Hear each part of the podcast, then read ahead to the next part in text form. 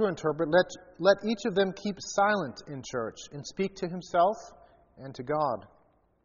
Let two or three prophets speak, and let the others weigh what is said.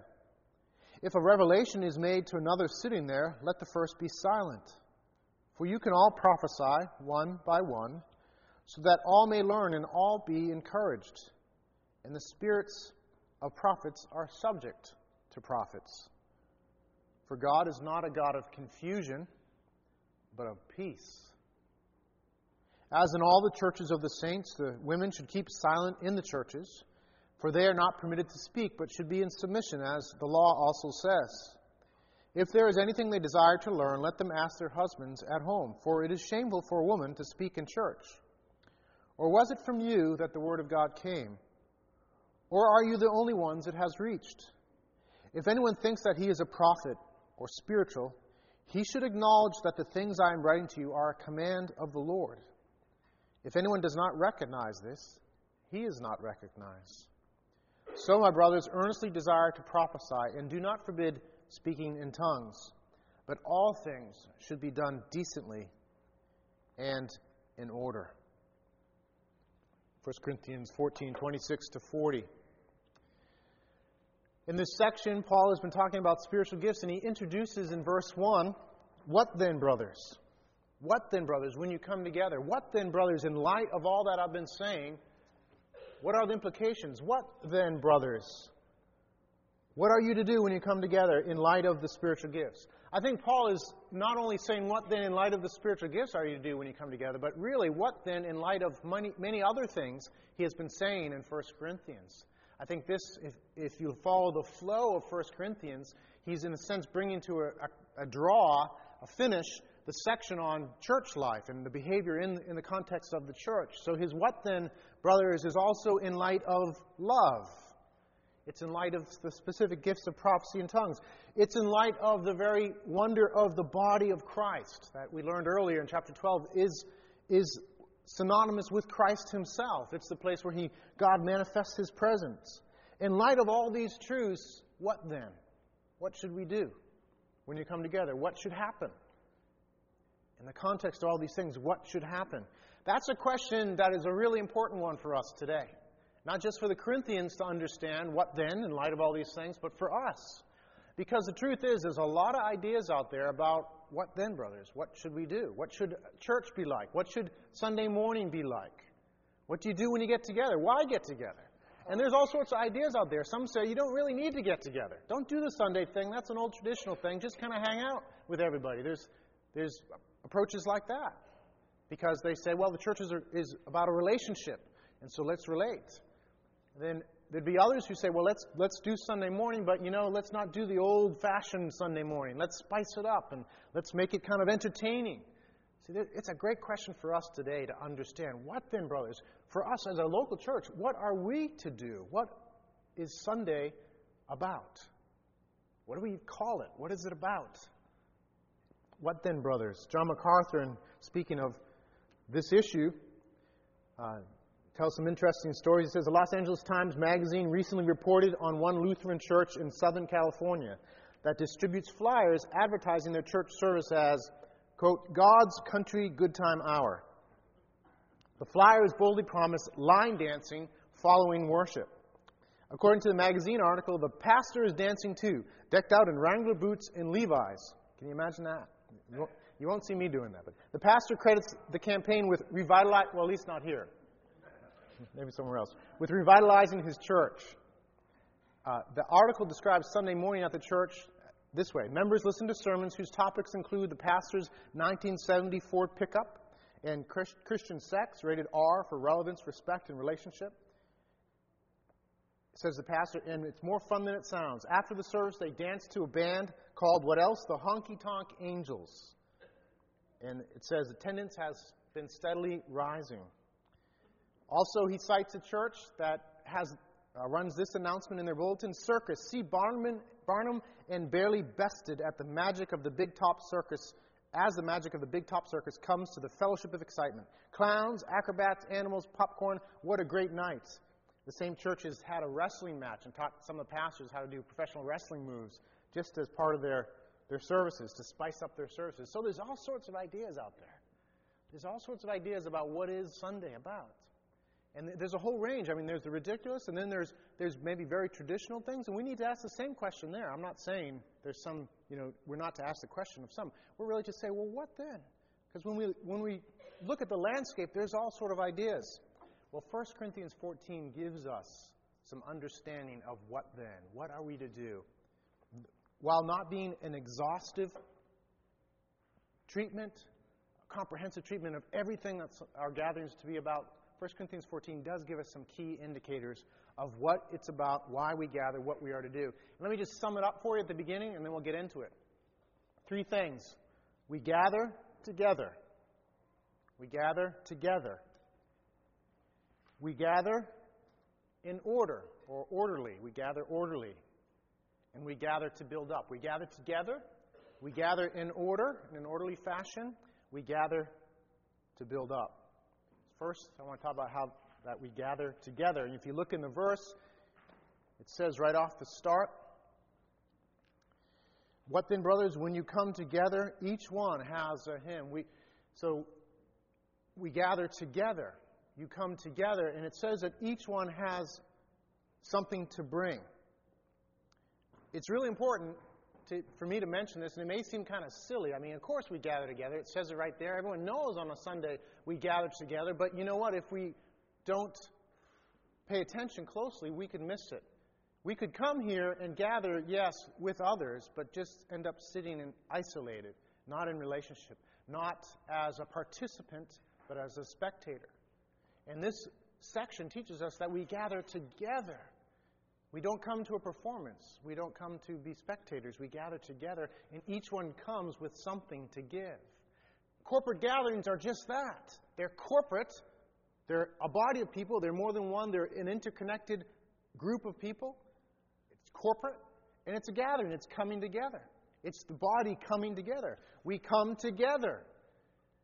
And this whole section in 1 Corinthians, I think, has taught us that the whole idea of an independent Christian and an independent Christian experience is a contradiction.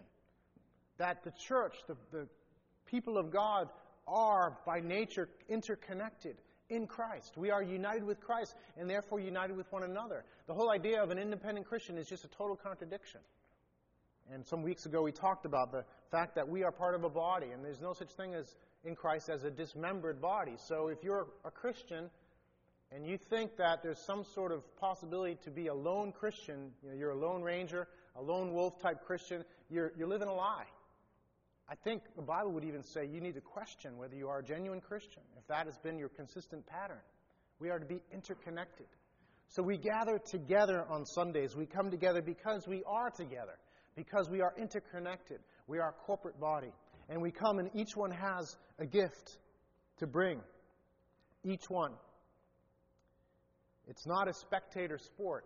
It's not like how they describe football 50,000 people watching 22 people, 50,000 people sitting, resting, watching 22 people. Oh, sorry, 50,000 people who desperately need to exercise, watching 22 people who desperately need to rest. It's not that. it's not that. It's a corporate experience. We are to be, in a sense, on the team together. It says here that each one comes with something. Each one has a hymn, a lesson, a revelation, a tongue, or an interpretation. Later on, it says, For you can all prophesy one by one, so that all may learn and all be encouraged. So, all these words are communicating that this is a corporate experience. This isn't going to the show. This isn't going to hear someone play or, you know, music or sing even worship songs. It's not going to hear a speaker. Though that, those elements might be there, it's a corporate experience that each one comes with. It is corporate in nature. We need to understand that. And that is a conviction that, that I have and we have, I believe, as a church and a, a movement of churches, that our Sunday morning meetings are not a performance, they're a corporate experience. That's why we do things the way we do. Uh, when you come in here, and for some of you, it may be very different than what you've experienced, but we are intentional in what we do. And we create a, a time of singing and worship. We're going to get at why we do that. We invite people to share because it's corporate. And there's many aspects of our Sunday gathering that, that we can participate in come with our different gifts. So each one comes with a gift. Now, don't get me wrong, that doesn't mean that each one does everything, that any of us could do anything at any given time, or each one of us every Sunday have to do something public. We have to share something. Paul, I don't think, is saying that because if we back up in chapter 12, he says, Now you are the body of Christ and individually members of it. And God has appointed in the church first apostles, second prophets, third teachers, then miracles and gifts of healing, helping, administrating in various kinds of tongues. So there's all these gifts that are given. And then he asks rhetorically, Are all apostles? Are all prophets? Are all teachers? Do all work miracles? Do all possess gifts of healing? Do all speak with tongues? Do all interpret? No. The, the understanding is no. Not, not everybody does this. Not everybody's going to operate in the gift of prophecy, or not everyone's going to teach, not everyone's going to be a pastor. But it's not the other way around either that there's only one, only one person up there sharing something publicly. So, Paul, in using the words that he does in this section, is not meaning to say that everybody does everything, but that it's corporate. Each one, you see each one, one coming with a hymn, another coming with a, a word, another with a tongue and, and an interpretation, another one with a lesson. Each one is coming. It's a corporate gathering, it's a family event. We are together sharing. Each person is contributing something to this.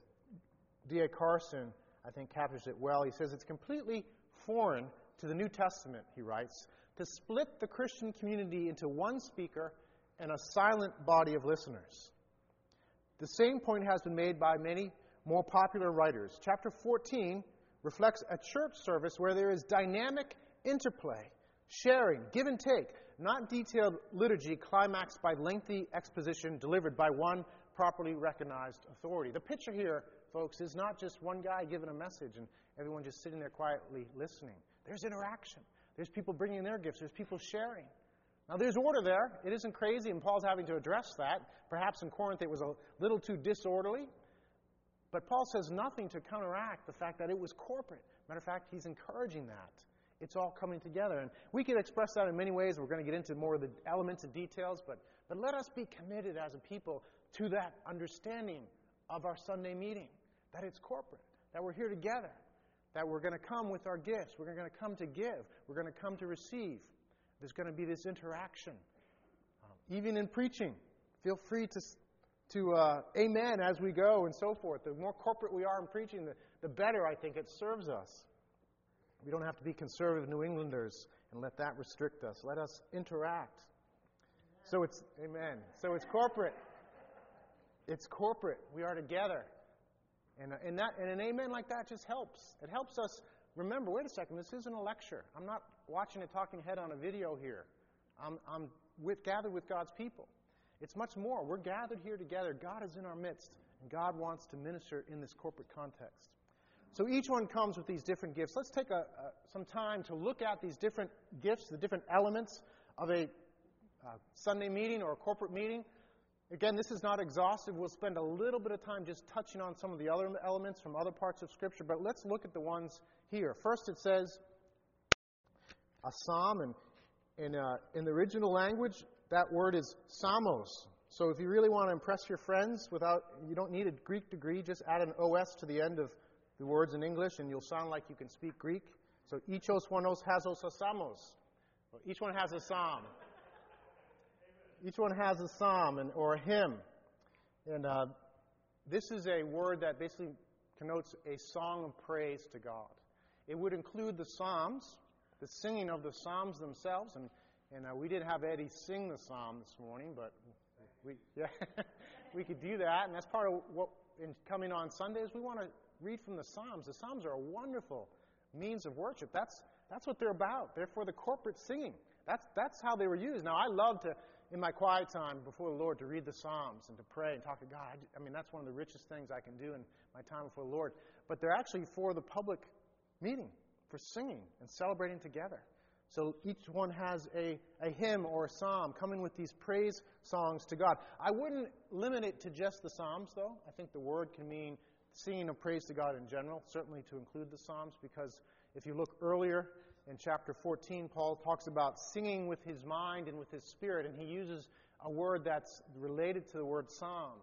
Basically, I psalm sing with my mind and I psalm sing with my spirit. And he's speaking of speaking in tongues there. And I don't think he's speaking a psalm from Scripture in tongues there. I think he's singing praise, is what he means.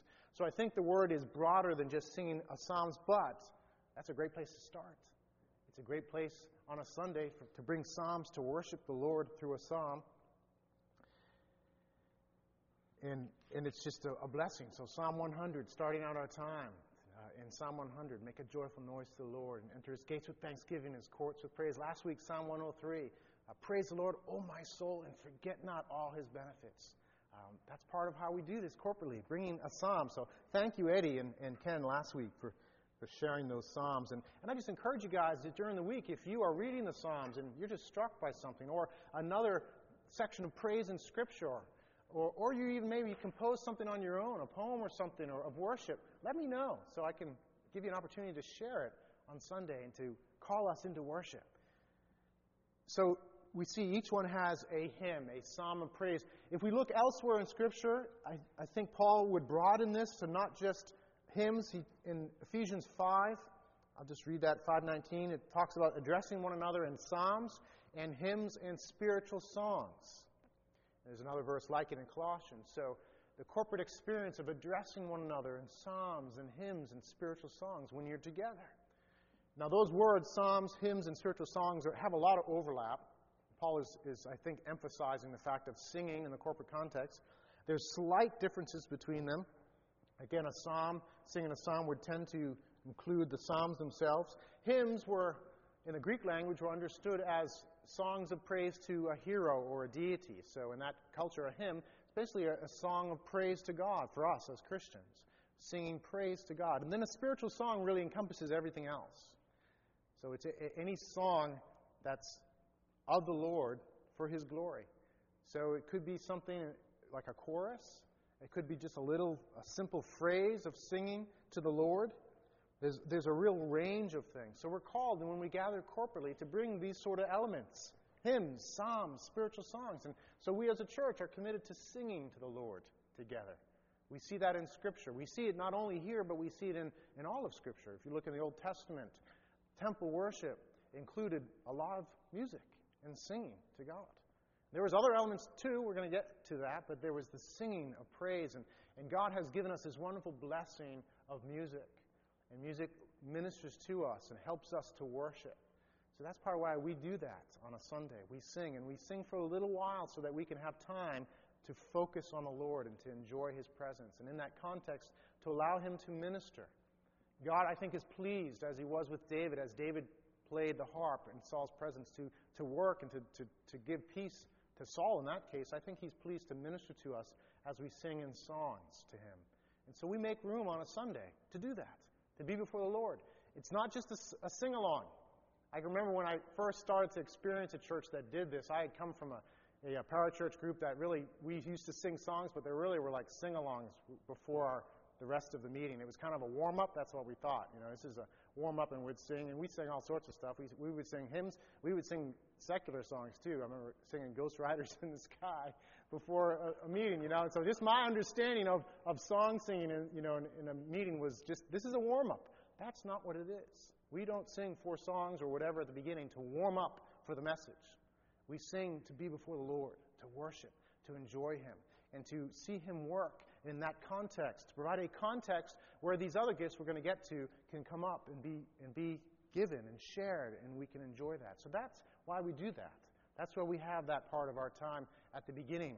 Because we're called to sing, we're called to worship, and God would minister in these other gifts as well in that context.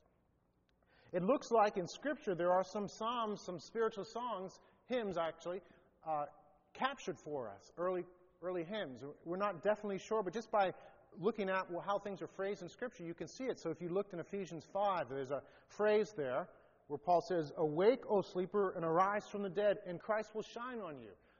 And he says that, that it, uh, it, therefore it says this. It really doesn't say that clearly anywhere in Scripture. There's v- different verses that have some of those words, and so certainly we go to Scripture. But that probably was a, a spiritual song that they would have sung. I don't know what the tune would have been like, but, but it sounds like a little chorus. Awake, O sleeper, and rise from the dead, and Christ will shine on you. 1 Timothy 3 as well, there's a a what looks like a, a hymn as well. It says, He was manifested in the flesh, vindicated by the Spirit, seen by angels, proclaimed among the nations, believed on in, in the world, taken up in glory. So it's this poetic type stuff, probably an early hymn. And there's others as well. Colossians chapter 1, when it speaks of Christ, it very well may have been a hymn as well.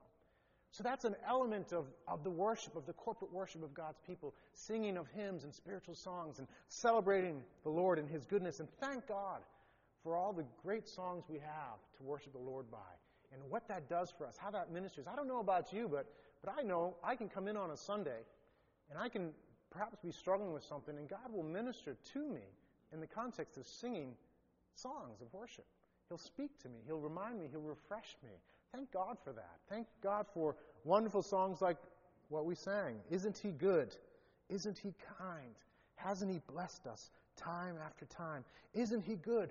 All of our days, with endless mercies and ceaseless grace. Oh, let us sing. He is good. And there's just something about that when you, when you say it and when you sing it that, that ministers to us and gives God glory. And so Paul is commending this sort of thing for the Corinthians, and I think all of Scripture would as well. So each one has a hymn, each one has a lesson, it says next. And this is another element of our Sunday gathering a lesson or a teaching, it might say in your Bible. So there are those who are bringing the element of a lesson. Colossians 3:16 says, "Let the word of Christ dwell richly in you, teaching and admonishing one another in all wisdom. It, it, can also be understood as let the word of Christ dwell not only in you individually, but amongst you as God's people. Let the word of Christ, let the gospel, let the truth of the gospel dwell richly. Let it be something on Sunday when people come in. There's a lot of sharing going on about the gospel, about the word of Christ. There's lessons being shared. And, and I think that, that Scripture in 1 Corinthians 14 would speak to, I think, different types of teaching and lessons lessons being shared. There can be short lessons, there can be testimonies. There, in, in some ways, what, what David shared about our time together was a teaching on the life of Augustine on scriptural truth, based on scriptural truth. So there can be lessons like that. And we are all to really be teachers of one another and to share. So on a Sunday, we make room for that. If God's been teaching you something perhaps during the week, or you have a burden from Scripture, a truth from Scripture, to share, please talk to me because we would love to have you share that if it's appropriate, if it edifies, and so forth. We'll, we'll talk about a little bit how we weigh these things, how we determine what we do. But, but the idea of, of teaching. So there's a responsibility that we all have, and also if we look in Scripture, we, know, we understand how it teaches us about the office of pastor teacher and the qualifications and responsibilities of such in Ephesians 4, 1 Timothy 3, Titus 1 so forth, we see that there are those who have a special ability and responsibility to teach as well. So there's the element of teaching, not only that we teach each other, but there's those who have oversight and who have the, the burden, the prime burden of teaching the pastor, teacher, elder, overseer, all the same thing in Scripture. So there's that element as well. And I think that's clear in this passage, it's clear elsewhere. I think the testimony of Scripture in general, looking throughout the whole Old Testament and New, you see the importance of teachers and of teaching. And, and so this is a key element for us on a Sunday. It isn't just a small element. We don't necessarily weight it the same way we do the other ones. Because I think the testimony of Scripture, the importance of teaching, particularly if we look at Ephesians 4, for building up the body. The importance of teaching and the steady diet of the exposition of an illustration, an application of God's Word, the steady diet of that is very, very important for the health of the church, for the building up of the church. So we bring a lesson, we bring a teaching, and, and we, that's why we do what we do. That's why we spend almost half of our time on a Sunday under a teaching, hearing a teaching. Because we see it in Scripture, because of the blessing of it, because it builds us up in Him. We make it a, important part of what we do. Not the only thing, but an important part. And so you can just see it all through Scripture. And, and, there's some interesting illustrations in Scripture, too. I think of Paul when he goes to Troas. He's on his way to Jerusalem.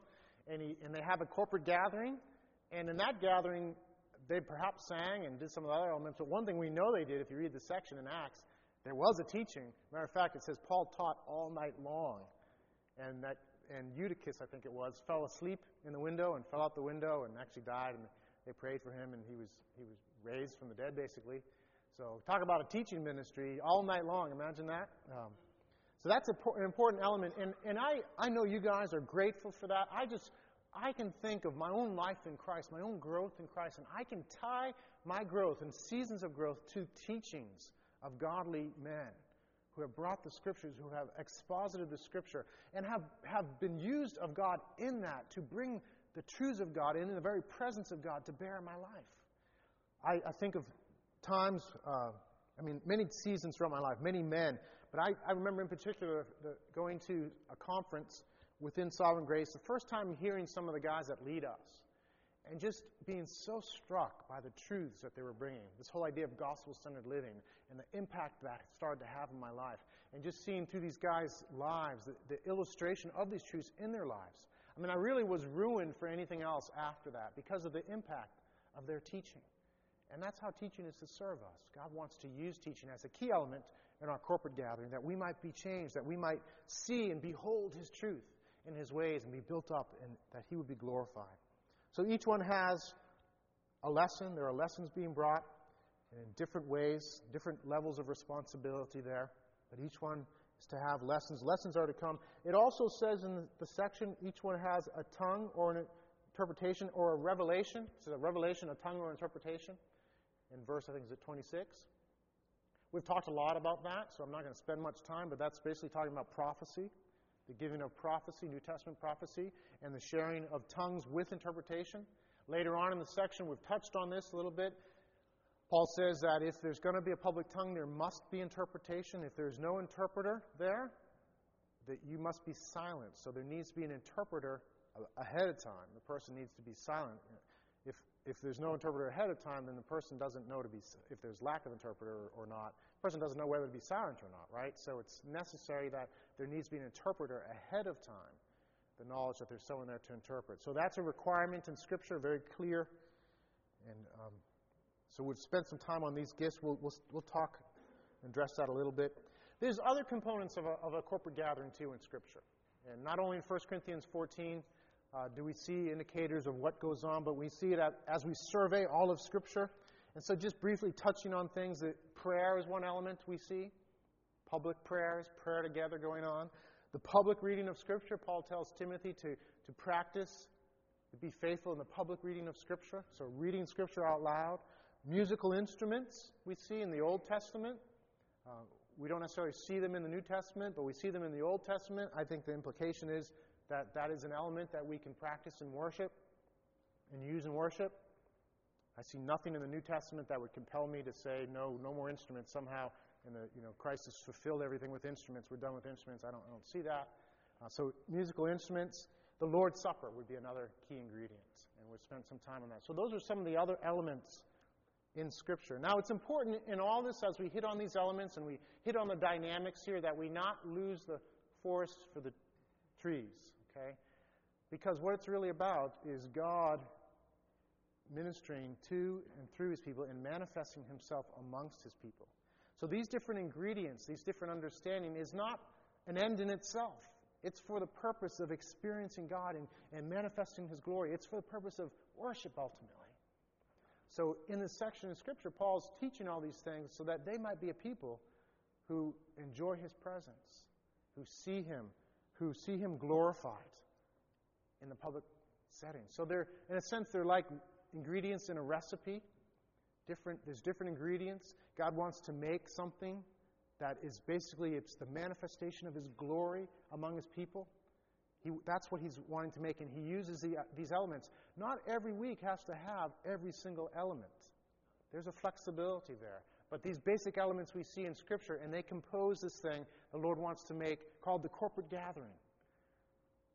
See, God, God is very interested in the corporate gathering. I've experienced that. I have had times where I have struggled with certain issues in my life and in private have not found breakthroughs. But when I, in a public context, come to a public context, I have experienced grace. As a pastor, I so many times experience grace on a Sunday. I can come in on Sunday and I just know God is doing something that's way beyond me. That this particular Sunday, a particular Sunday, doesn't go well because I just happen to be in a good mood or I, you know, I had really good uh, time preparing the message or, or somebody singing did a great job or whatever. There's more to it than that. God wants to visit us, and His grace is poured out, and I've experienced that. God is very interested in this corporate gathering. Christianity is not a matter of, of individual Christians doing their thing. It's not even a matter of a few Christians getting together here and there and doing things when they want. Christianity is also, it's those things, but it's more. It's also about the corporate gathering coming together. We see that throughout Scripture. God wants to visit His people as they gather in His name. So these different elements are given to us so that we might compose, by His grace, a wonderful thing called the corporate gathering, really part of being the temple of God, where He visits us and manifests His presence. So we gather together. We gather together.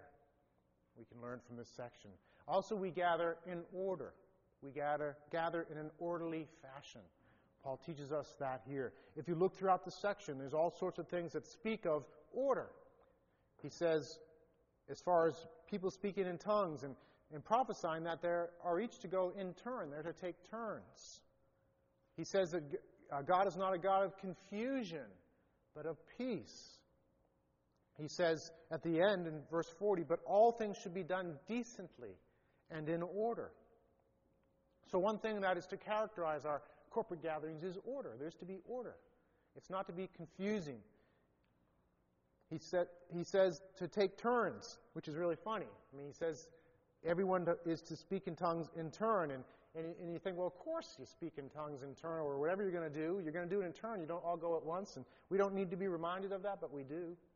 We do. And that may not be an issue for us right now as far as taking turns, but I think as God encourages us in these things, and we have scriptures coming to mind, and prayers that we want to pray, and things that we want to say, we're going to have to take our turns. We're going to have to wait. There's going to have to be this submission to order that goes on. Um, and and, I, and I, I know you know that. I know that because when I'm in a meeting, I was just thinking of the men's meeting on Saturday. We were having a great time talking about the life of Augustine and, and sharing. And, and there were a couple times when I know I just had to kind of wait my turn. I had something I really wanted to share, and I know there were others as well. And, and if I didn't take my turn and others didn't take their turns, we would have just kind of you know, talked at once or been interrupting each other. I mean, does that ever happen to you? You're in a conversation and you. Well, when we have something to say, it, it'll be a temptation. So we're called to be in order to understand that this isn't just about me sharing my thing. This isn't just about me dumping my burden that I've got to, to share. This is about the corporate experience. God meeting us and using me as one among many to minister his presence, to build up his people, to glorify his name. So we take turns. We take turns. We wait. Um, we don't go on and on. So there's a lot of lessons to learn from that, from what Paul says about taking turns. He tells the those speaking in tongues with interpretation, two at most three. He tells those who prophesy, two or three prophesy. He limits things. There's some lessons in that. First, that it's not all about what I got to share, it's about God doing what He wants to do in our midst. And that may mean that you don't get to share what you wanted to share. And that should be insightful for us. A reception of a revelation from God does not automatically mean the sharing of that revelation. God may speak to you about something. He may remind you of a scripture, and it may burn on your heart. And you, your heart might be thumping, and you're ready. I got to share this. That doesn't mean you're to share it necessarily. God may be speaking to you. He may be speaking to a number of people at once. He may be speaking the same thing, and I've seen that. There was a, a men's retreat I was at uh, about four years ago or so, three years ago. And I was the guy that was overseeing the sharing, the microphone, and I had five guys come up to me with basically the same scripture or the same truth, the same sense of a word to share. Five of them.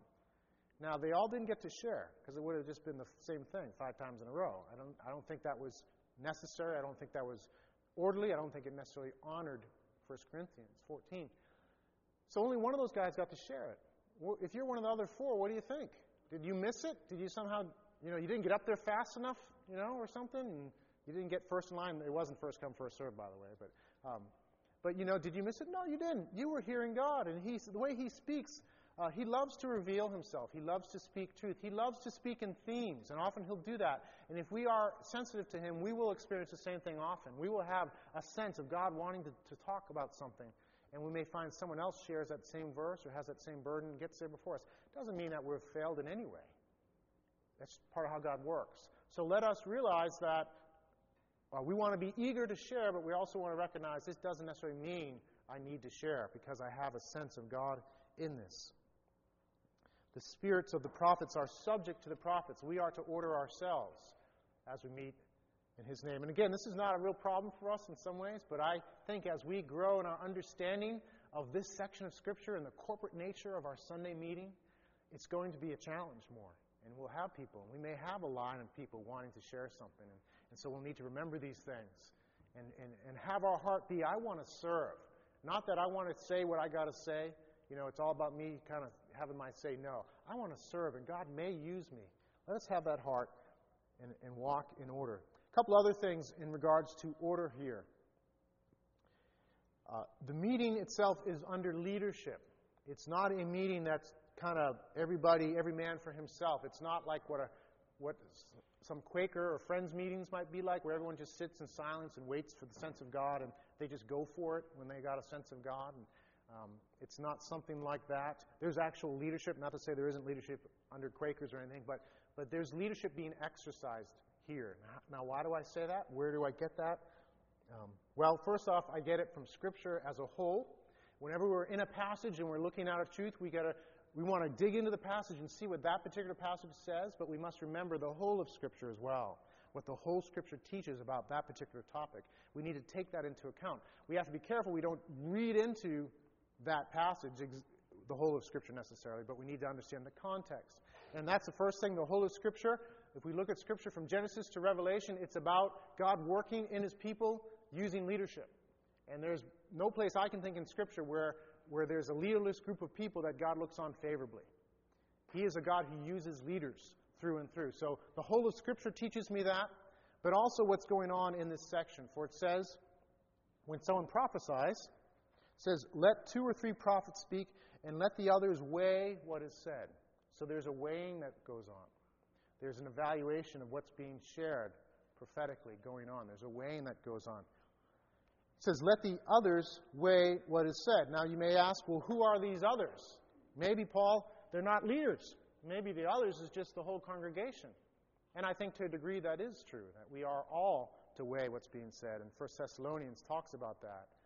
Uh, basically, weighing what is said, keeping the good, throwing out the bad. So I think we're all to do that, but I don't think that's really what Paul means by others here. Maybe you think, well, it's the other prophets, perhaps. Uh, not to say that they're not to weigh things, but I think it's actually leaders that are weighing things. Why do I think that? Well, I think because what Paul goes on to say in this section. He, there's a section in this passage that seems out of place in some ways. He starts talking about the roles of women in the middle of this section about Sunday meetings. And, and, and it's like, well, why?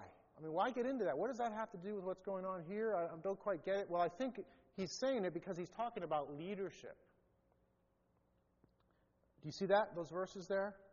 In verses 33 to 35, he talks about women keeping silence in the church. And some would understand that to mean that women can't say anything in church, that they have to be silent in any sort of public gathering. I don't think that's what this is teaching. The reason is because if you turn back a few chapters to chapter 11, it speaks about women in the public context. And it says that women are praying and prophesying that, they, that these women are called to wear head coverings, which is a culturally relevant sign of submission. Okay, so they are, to, they are to do what is culturally relevant and very important and actually seems to be shameful otherwise. They must wear head coverings to express their submission because in that culture and public settings, you didn't go out without your head covered if you were married. So Paul's saying, wear that head covering. That's important to show submission in God's order. But you wear it when you're doing what, does it say in chapter 11? When you're praying and prophesying. So there's prayer and prophecy going on by women in public settings. Are they being silent? No. They're praying and they're prophesying. And, and some would read into that that, well, that was what he means in chapter 11 is that they're at home by themselves. Well, if they're at home by themselves, they don't need to wear their head covering. They're in a private setting. They don't need to do that. And prayer and prophecy in that context means public prayer and prophecy. Prophecy has limited application in private settings. If you're by yourself, it doesn't help a whole lot to prophesy to yourself. I mean, it's, it's for others, and it's for the corporate meeting. So, chapter 11, the context is corporate context. And there are women who are speaking. So, did maybe Paul kind of forget what he wrote in chapter 11 when he wrote chapter 14? He had a senior moment, maybe. He was writing something and he just totally forgot. Oh, that's right. I, that's right. Oh, yeah, I allowed women to speak back there. No. No, I don't think so. I think what you asked. Um, I think what's going on is that Paul is speaking about leadership because it falls right on the heels of the idea of weighing what is said. So the prophets prophesy and others weigh what is said, and then he jumps into, uh, shortly after that, the women keeping silent. So women are not to participate in the leadership, the public leadership of a Sunday morning meeting. It's basically what he's saying. That's what's going on. So my whole point, there's a number of points we can take from that section. And, and by the way, I may have just opened a, a can of worms for someone here um, about roles of women, and, and, uh, and I'm sorry, not that I opened up the can of worms, that I can't answer all your questions at this point. I would love to, and I, and I uh, really I, am eager to do that. Uh, and so if you have questions, I could point you to scriptures, I could point you to some good books on that. Um, there's, there's a lot to address in that. Uh, but suffice it to say that Paul teaches in Scripture that women are not to exercise authority over men, to be leaders in the church and at home. Uh, in 1 Timothy 2, he says it very explicitly. They're not to do this. And he says the reason that they're not to do this is not because they're incompetent, by the way, guys. Uh, it's not because they're incompetent, because there are many women who are very, very competent to lead. They're very gifted. They're very gifted to teach. That's not the reason. He never cites that, so let us not do that. That was the, the error of generations past, and that's chauvinism, and it's not true. Okay, God gives gifts, and, and women are equal partners in Christ and very gifted along with men. That's not the reason. It's because of the order of creation. God has created. He created Adam. That's what he says in 1 Timothy when he talks about it. He created Adam first and then Eve. There are roles God has called us to. He made us men and women for a reason. He could have made us otherwise. There are other species that, you know, reproduce themselves. We could just be kind of like, you know, a person grows out of you and uh, out of your shoulder or something, and that's how you have kids. It could have been that way. All right? He could have done it any other way, but he chose to make men and women and to give them roles. And men are called to leadership. Guys, get used to it. We don't always like it. We will run from it often, but that's what we're called to leadership. His grace is sufficient for that. But men are called to leadership. And so this section, Paul is talking about people weighing prophecy. And he's, that's why he brings in this issue with women, because um, they are not to be speaking in an authoritative way on the Sunday morning, saying, hey that, hey, that was a bad prophecy. You know, that's the sort of thing that's not to be happening. The leadership is to be with the men. And so there's leadership going on here. Part of the order is that there's leadership, there's male leadership going on. And there's a weighing that goes on. There's, there's an oversight. So, so this section of Scripture teaches us that. And again, I would say the whole of Scripture and the New Testament teaches the importance of leadership. That, that elders, pastor elders, are called to lead the body. And, and I don't think uh, it's right to assume, as some have, that there weren't any elders in Corinth. Because if you look at the pattern of Paul's ministry, he would go in and preach the gospel, then he would install elders, he would appoint elders. He does that before he goes to Corinth. He does it afterwards. Why would he not do it at Corinth? The word elders may not appear in 1st and 2nd Corinthians, but that does not mean that there aren't elders there. There aren't leaders there. So in this corporate meeting, there's leadership going on. And the leadership, I believe, is responsible for the weighing. And so we as a church weigh things. We don't come on our Sundays just kind of like, you know, whatever happens, happens. And whatever, you know, if somebody speaks some heresy, we'll just kind of flow with it, whatever, and, you know, we'll deal with it. No, there's got to be leadership, there's got to be order. So, so we have men, not just myself, but others, who prepare for Sundays, who think about what we want to talk about and, and, and consider what the Lord would have. We have men who oversee what's going on. So we will usually have someone here manning the mic. And that's not to restrict the corporate nature, we're committed to that. But that's to order it, to weigh it, to make sure that it's fitting and edifying and, and it's going to build up and it's truthful. So we're all called to do that to some extent too. So let me just share a few things that I do in asking uh, evaluative questions in trying to determine what the Lord is doing. I ask a few questions. One, is it God glorifying what this person has to share? Is it God glorifying? We can ask ourselves when we have a burden to share. Is it God glorifying? Is it in accordance with the gospel, with the truth that is in Christ? Is it scripturally accurate? These are all kind of the second question. Does it ring true with Scripture and the, and the truth of Christ, the interpretive key of Christ, the fact that Christ fulfills all things? Does it ring true with that? Is it Christ centered? Is it gospel centered? So is it God glorifying? Is it Christ centered? Is it loving? In other words, someone could come up and it could be like, you know, I got a serious rebuke for a few people in this church today, and I'd like to share that. You know, and that, that's not going to happen because I don't think that's the con- public meeting is not the context for that. That's not how we understand these things as we look at 1 Corinthians 14. Um, so it's got to be loving. It's got to be edifying. It's got to build up. There's got to be a sense of, wow, and that encouraged me. That reminded me about God's glory and His goodness. That was edifying. There needs to be that, that aspect. And all these elements teaching, prophecy, sharing, all these things. Uh, is it edifying? Is it fitting and orderly? Does it fit in? Is there a sense of God with it? Is there a sense that God wants to speak this today? God often speaks in themes, and so there's a sense of is it orderly?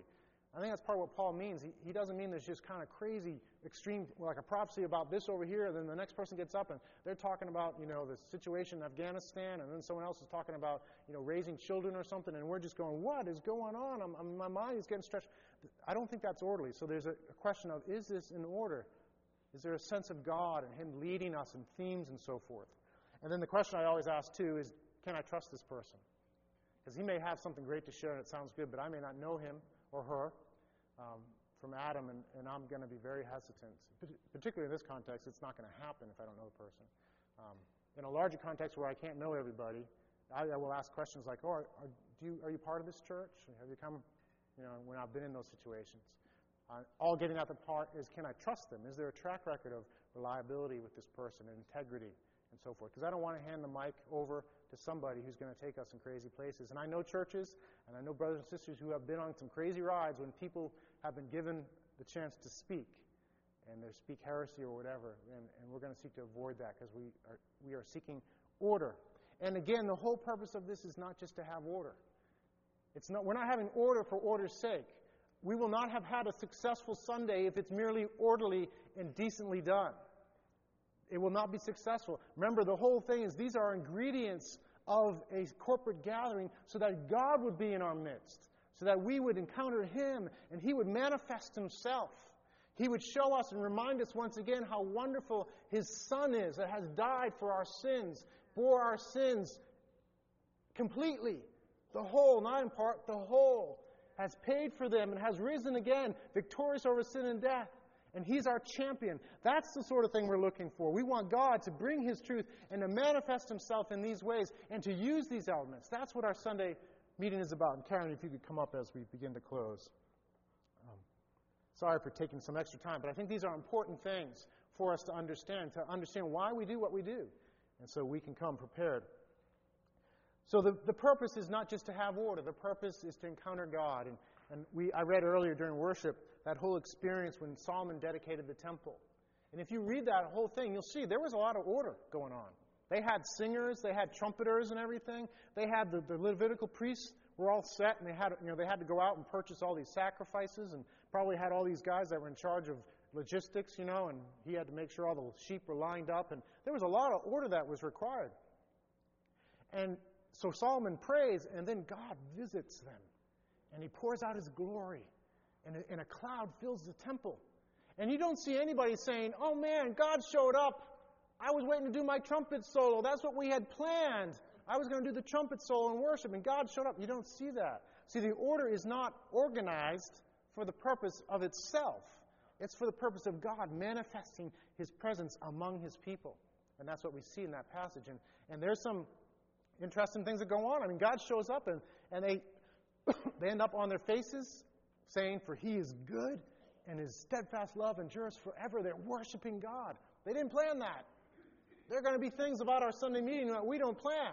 God's going to lead us. God's going to guide us as we meet. Yes, we're going to be orderly. Yes, we're going to seek to include these key elements. But the purpose is that God would manifest himself amidst his people, that we would be built up in him and edified. That's how we're edified. And so Paul says all things are to be done for building up. All things are to be done for building up. We get built up when these different elements of a Sunday morning of our corporate gathering are employed in faith, by grace, and God shows up. And God reminds us of truth. God uses the lesson, He uses the hymn, He uses the words. That's what it's about. That's what it's about. So let us come on Sundays understanding what it's about. Understanding these different elements God wants to use. Understanding that we each have a part to play. It's a corporate thing that goes on here. Many of us have come from backgrounds where it's not as corporate and it's more like a lecture. We're not doing lecture stuff here.